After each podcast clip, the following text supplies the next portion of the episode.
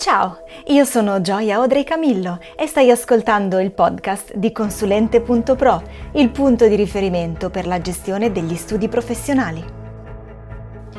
Puntata numero 10, la seconda dedicata ai metodi di gestione del tempo. La settimana scorsa ho parlato della matrice di Eisenhower, di cui ho messo anche a disposizione un PDF scaricabile sul mio profilo LinkedIn. Questa settimana parlo di un altro metodo ben conosciuto per la gestione del tempo, quello proposto da David Allen nel suo libro Getting Things Done, che in italiano si intitola Detto Fatto.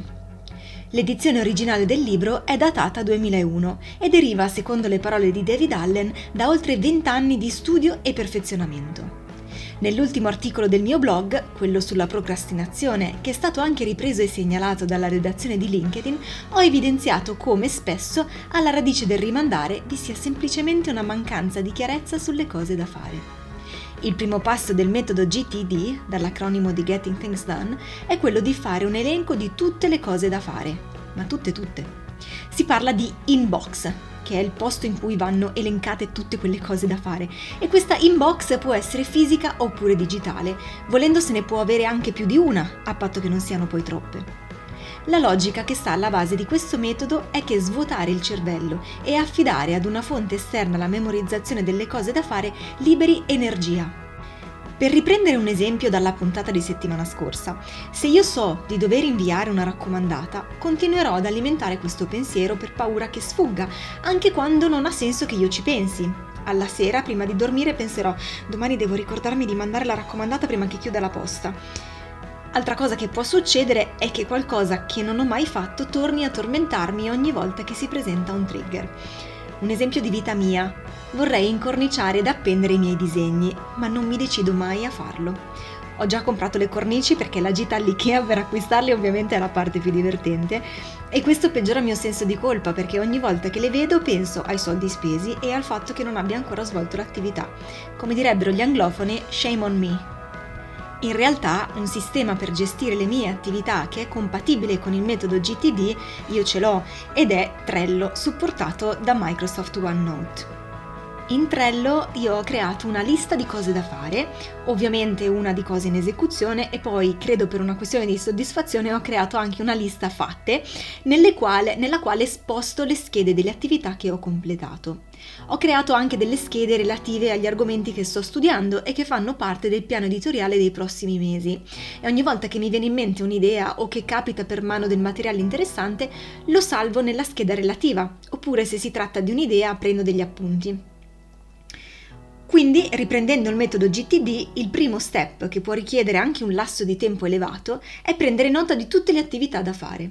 David Allen consiglia di inserire qualsiasi tipo di attività senza distinguere tra le attività di lavoro e quelle private. Comprare i carciofi, quindi, equivale a fare il backup del computer.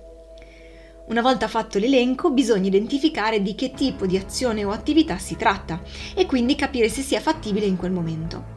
Se l'attività è leggere un libro di 300 pagine, ovviamente non potrà essere fatta subito. Se non è fattibile, quindi bisognerà scegliere una di queste tre azioni. La prima è cestinare, se si tratta di un qualcosa che non si farà mai. Ad esempio, io ho una lista infinita di articoli che mi piacerebbe leggere, ma che non sono riuscita ad incasellare in argomenti che mi interessano e verosimilmente si riveleranno una perdita di tempo. Prendo la lista e la elimino e mi sento già meglio. La seconda azione che si potrebbe compiere è incubare, qualora si tratti di un'azione che prima o poi farò. Credo di aver messo qui le mie cornici per i miei disegni, sono nell'incubazione.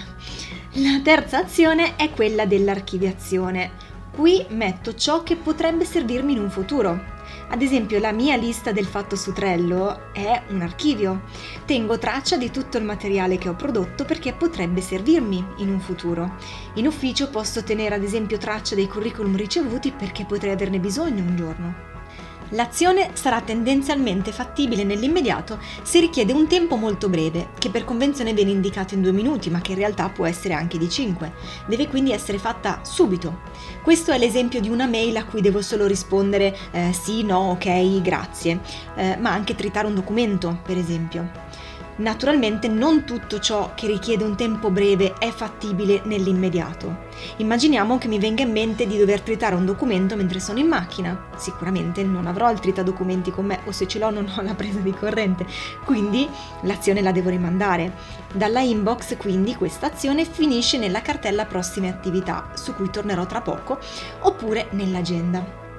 Questo perché potrebbe essere un'attività che si può fare o che si deve fare in un determinato momento. Ad esempio, metto in agenda che domani invio la famosa raccomandata. L'agenda non è una to-do list, è un appuntamento con una scadenza, che sia autoimposta o che sia legata ad eventi esterni.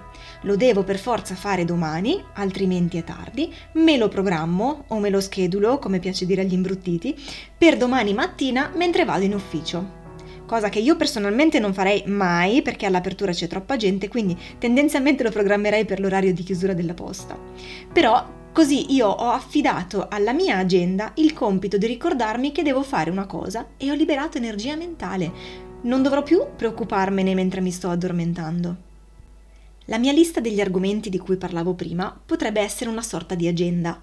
Se so che ad aprile parlerò di sostenibilità, ogni volta che trovo qualcosa di interessante lo salvo nella scheda di aprile e fino ad allora non ci penso più, probabilmente non lo apro neanche, prendo e salvo.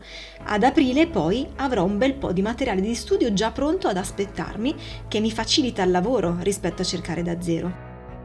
La terza via, oltre al fare e al rimandare, è la delega. In ufficio si possono delegare alcune attività, come l'invio della famosa raccomandata, sempre facendo riferimento alla scorsa puntata. Ovviamente la delega può essere applicata anche nella vita privata. Solitamente la delega inizia con "già che sei in piedi", ma potrebbe anche suonare "già che vai al supermercato" o "tu che ne capisci di automobili".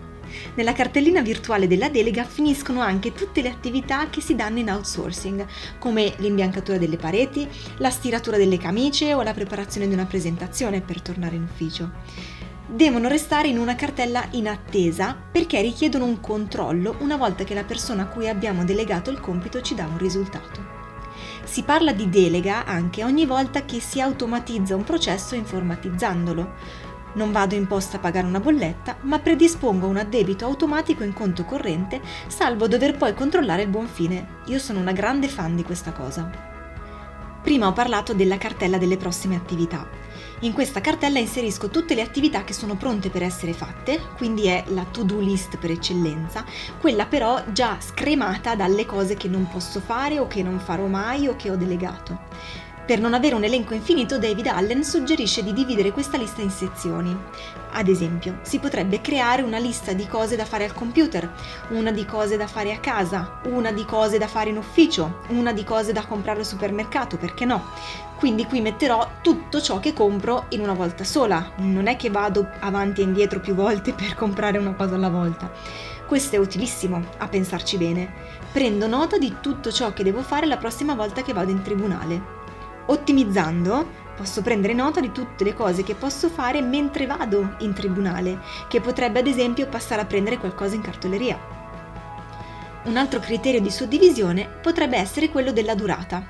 Attività da 5 minuti, come caricare la lavatrice, o attività da un'ora, come correre 10 km. Un altro criterio ancora potrebbe essere quello dell'energia.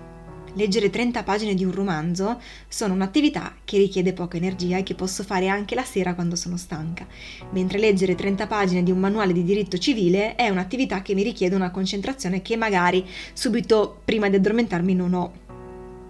Poco fa ho parlato di caricare la lavatrice. Fare il bucato è un'attività complessa, nel senso che è composta da più fasi. David Allen chiama queste attività progetti, che devono essere divisi in tante azioni, che io voglio chiamare task.